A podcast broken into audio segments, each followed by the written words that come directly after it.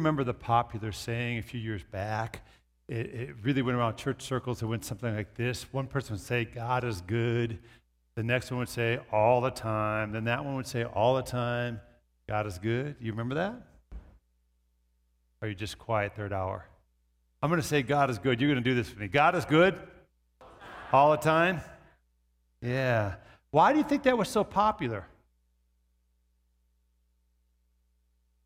I think sometimes what happens is that um, we see God like ourselves.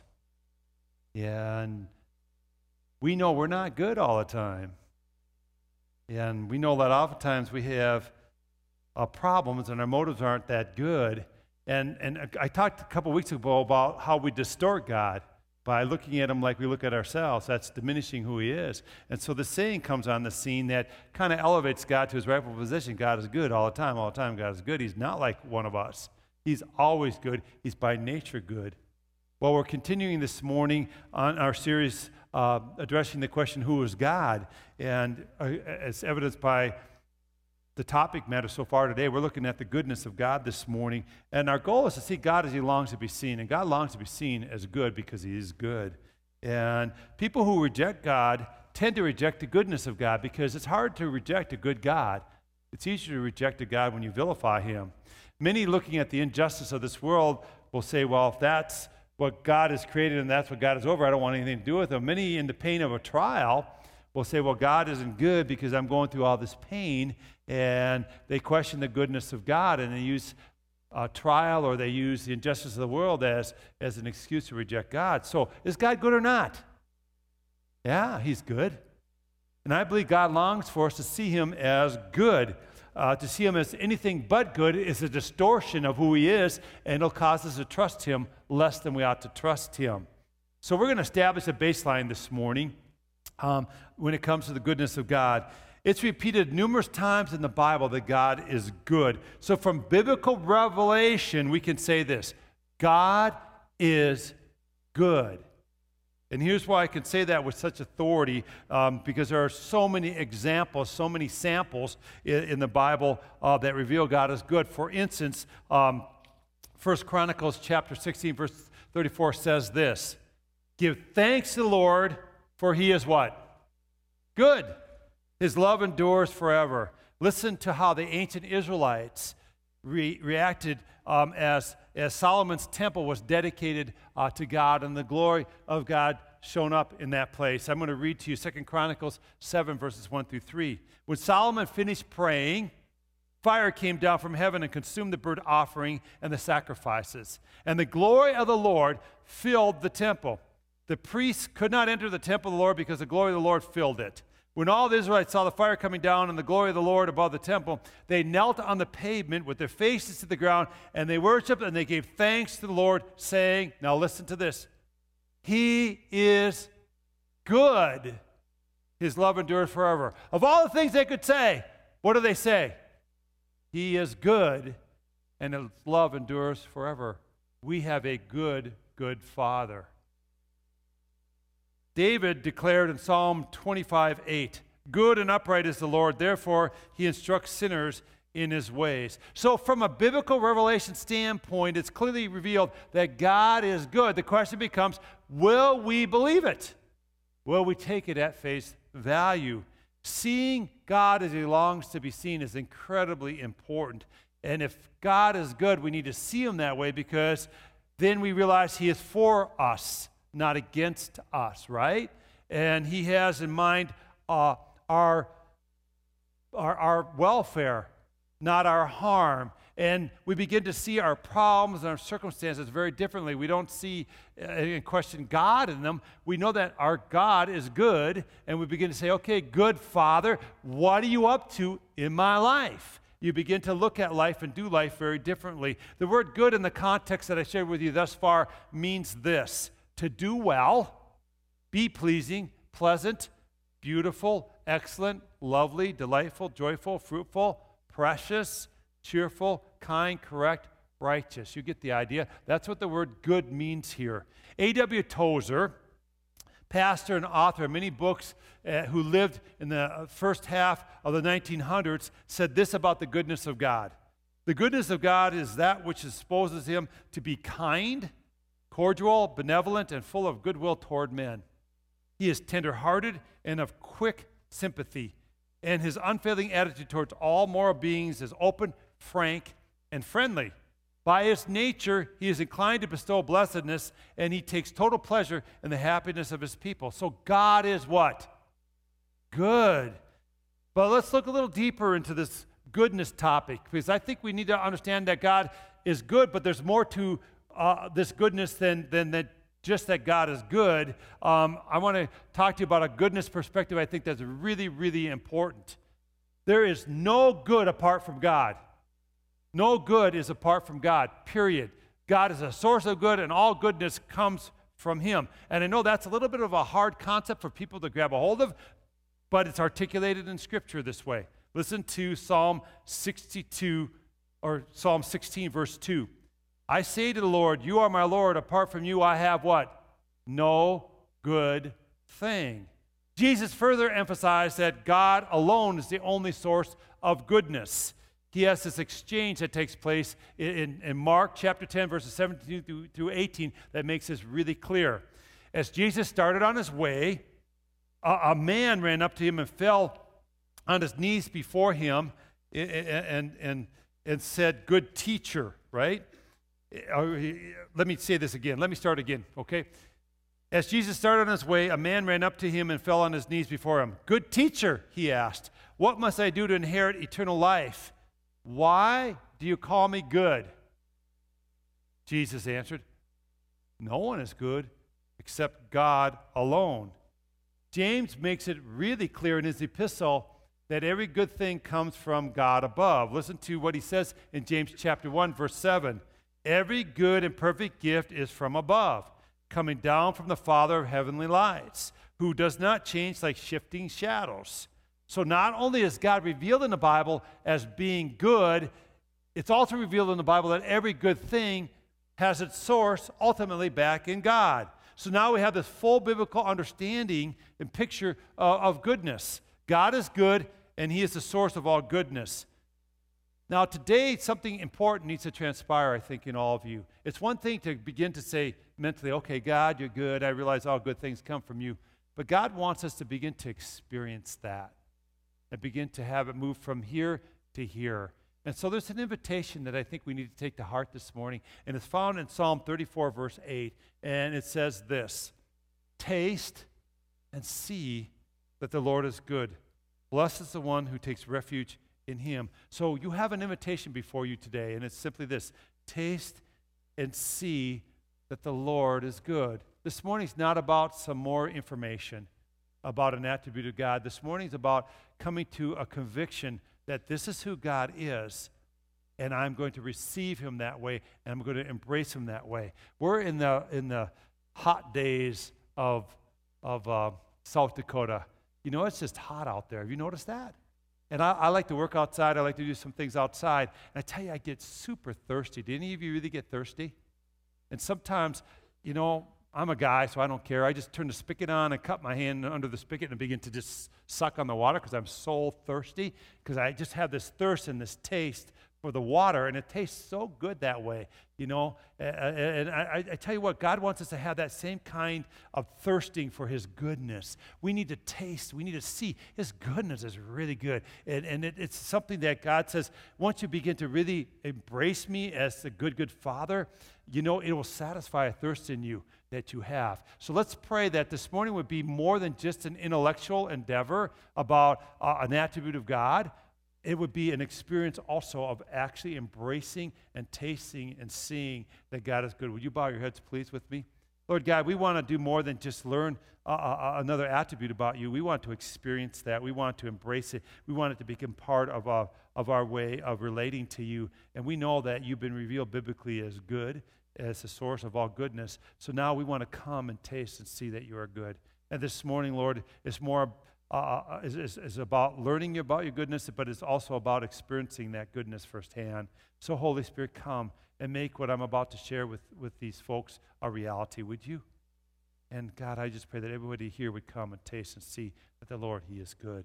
In your name, Jesus, amen. Well, here's our big topic this morning, our big thought this morning. God's willing to make his goodness known to his people. He's willing to make his goodness known to us. This is seen with his interaction with Moses. Author and pastor Chip Ingram wrote a book, God as He Longs to Be Seen. He says this about God's goodness and how He makes it known to people. God be go, goes beyond dictionary definitions. He reveals His goodness in person. How? One of the first times He explicitly reveals His goodness is towards the end of the book of Exodus, where we catch up with Moses on a mountain uh, top receiving the Ten Commandments. Moses wanted to know God. He had heard the voice in the burning bush, had seen the miracles in Egypt and the parting of the Red Sea, which freed his people from slavery. God had provided water, manna in the wilderness. Moses had witnessed abundant evidence of God's power, but he wanted more a personal, intimate knowledge of this powerful voice and miracle working provider. So in Exodus chapter 33, verse 18, he said to God, Now show me your glory. In other words, he boldly told God, I really want to know you. I, I want to see you as you are. Here's how God responded. Listen to this response I will cause all my goodness to pass in front of you, and I will proclaim my name, the Lord, in your presence. I will have mercy on whom I have mercy. I will have compassion on whom I have compassion. But, he said, you cannot see my face, for no one may see me and live. Moses wanted to see God's glory, but God showed him something more accessible, less dangerous his goodness. Which brings us to this point. Moses wanted to see then God's glory, but God showed him his goodness.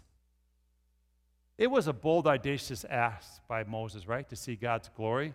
He really wanted to have this intimacy with God, but that would have killed him. And God said, You can't handle that. You can't see my glory face to face. But what you can see is my goodness. And I want you to know my goodness. Do you know God's goodness? Sometimes we ask God for things that would kill us, and we don't realize it. But what God always wants to show his people is his goodness. He wants his goodness to be known by us. He wants us to know that he is a good, good father. So the question that begs asking a little bit here is how has God revealed his goodness to you and I? How has he made his goodness known to us? And I want to talk with you about that just for a few moments, and that's how I'm going to close out the message this morning. Here's how God's goodness is revealed. First of all, through universal blessing, through universal blessings. God pours out his goodness to the good, quote, and the bad alike with this universal blessings. Uh, let me explain this. It's our tendency to blame God, well, some people, to blame God for things like natural disasters. We're God in all this, and how can God be good when all these bad things are happening? But listen, we have so many good things all the time that we just take for granted. There is a constancy to God's universal blessings that we don't even see around us all the time. All the time, God is blessing us. God inspired Moses, or excuse me, David, excuse me, to, to write Psalm 145, which is a hymn of praise for a good, good father who gives this universal blessings out to people. Listen to what he says in verses 7 through 9 of Psalm 145. They celebrate your abundant goodness and joyfully sing of your righteousness. The Lord is gracious and compassionate, slow to anger, and rich in love. The Lord is good to who? All. He has compassion on all he has made. David, further on in this psalm, shares the following thoughts in verses 15 through 17.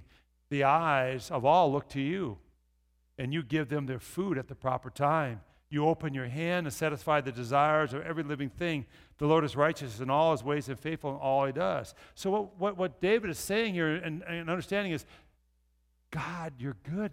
Man, you're good to all. The bad and, and the good alike, you're good to them. And I'm using that, that word good for people in quotes because none of us are good, right? He's good to all.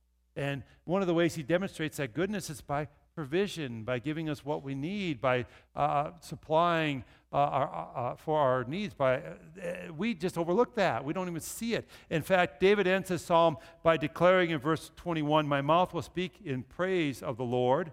Let every creature praise his holy name forever and ever. David is so overwhelmed by the goodness uh, of the Father that he says, Listen, praise him. The psalm basically ends with a command praise God for his goodness. I don't think we'll experience the full orb depth of the goodness of God until we begin to actually acknowledge it and, and see it and praise him as a good, good father. Listen, we could have been put into a black and white world, right? And I'm looking at you all, and you're pretty young, but I remember the days of black and white TV. You know, it was pretty much black and white. Color was a great invention. God could have put us in a black and white world. God could have made food taste bland. I remember feeding our, our, our, little ones some baby food. I can't remember which one I did this with, but we had six kids. Well, we have six kids. But I remember looking at that baby food and heating it up. I can't even remember what the occasion was, thinking, that smells delicious. I'm going to sneak a bite. It was terrible. It was nasty. It was bland. It was like, no wonder you're spitting this back out at me. This stuff is nasty. Tastes terrible. God could have made all the food that we eat taste nasty. Could have been bland. Edie could have just been, well, we got to get this done. I need some calories to survive. He didn't do it that way. God could have made us all look the same.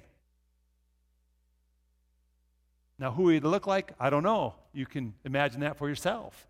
But he could have made us all look the same. He could have put us on just this perfectly flat, round world. When I mean flat, I mean smooth, just like a ball, just smooth. Everything could have looked like central South Dakota. The whole world could have looked like that, right? Just flat. He could have made it like that.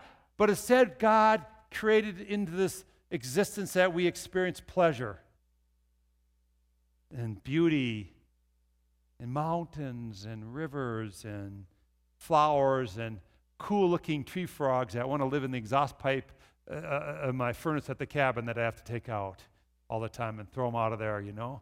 And he just made this diversity. Um, he, he, he gave us meaning and, and life and each other, and none of you look the same, and thank God for that, right? And we have this wonderful diversity of look and, and personality and talents and skills. It's kind of marvelous when you ever think about it that way, that this is a God of creativity, and He's created us in to enjoy all this. Isn't it wonderful? I was sitting at our cabin here this last week. I was up there doing some things, and the sun set on the, on the lake in northern Minnesota and that's where our cabin's at.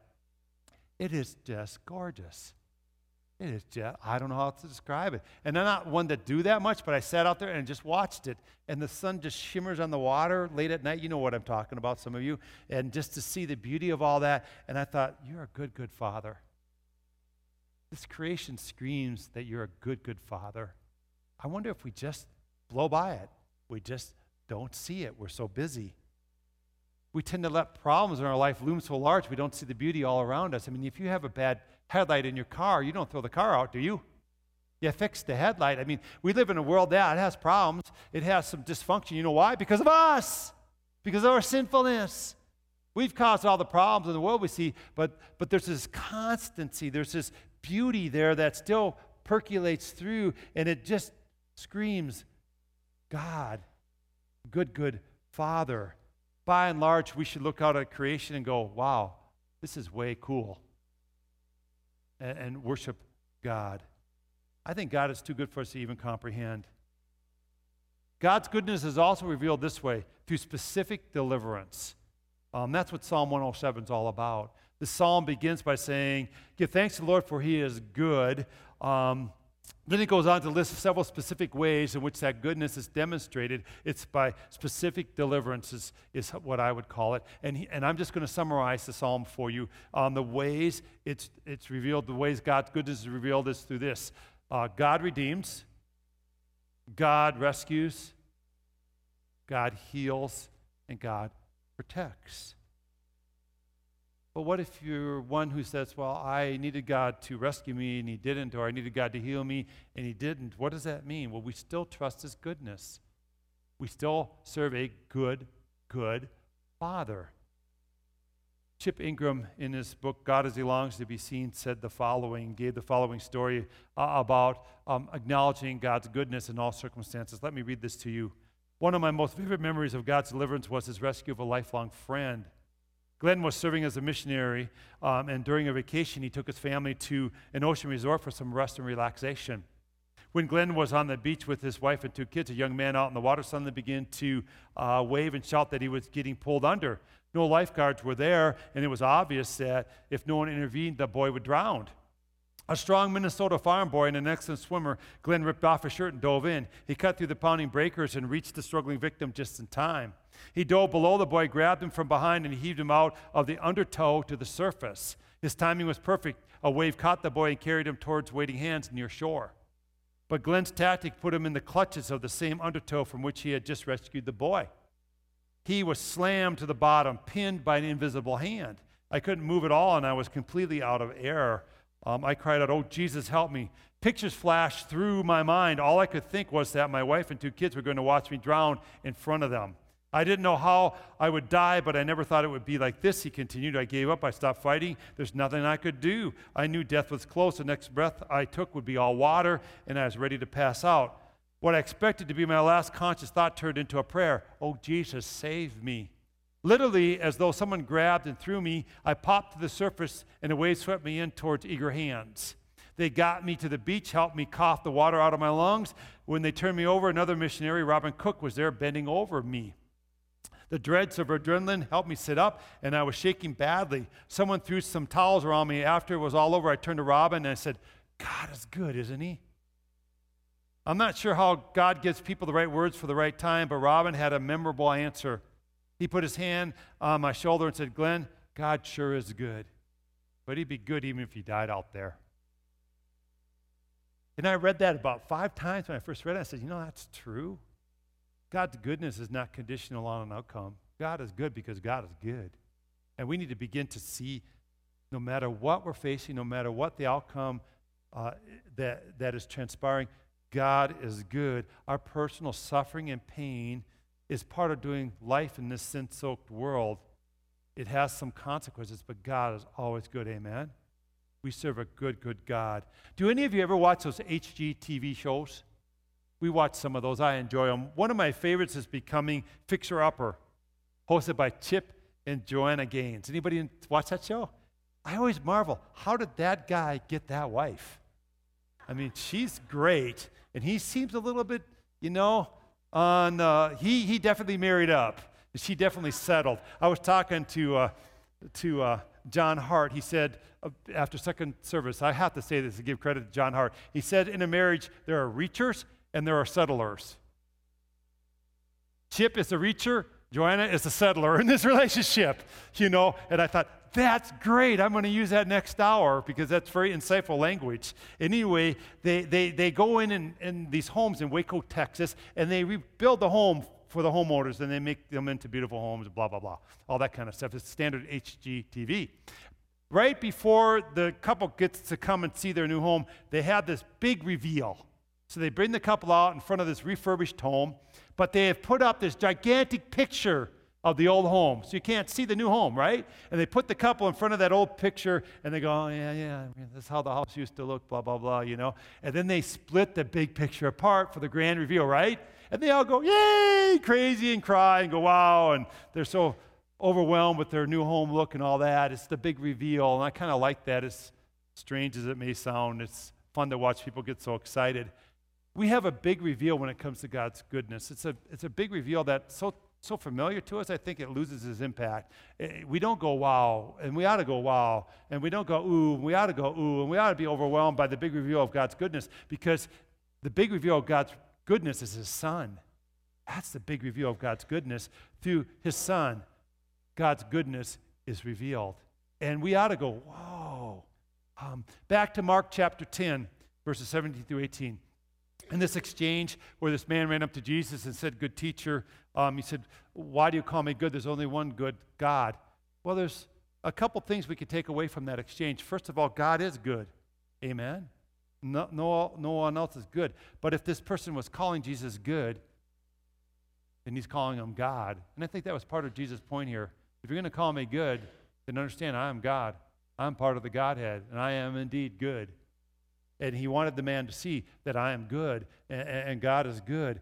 Jesus is God's goodness embodied in flesh for us to see up close and personal. He is a living embodiment of goodness. He is beautiful, excellent, lovely, delightful, joyful, fruitful, precious, cheerful, kind, correct, righteous, cordial, full of goodwill towards people. He is the definition in flesh of the goodness of God. So that's the big reveal of God's goodness.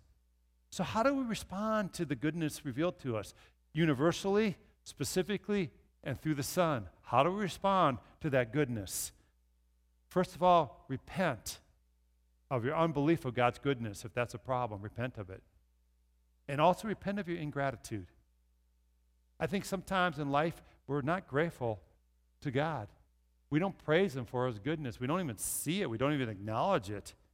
And God wants us to turn from being an unbelieving, ingrateful people and turn to Him and say, You're good. You're good all the time. And, and I'm going to fixate on your goodness.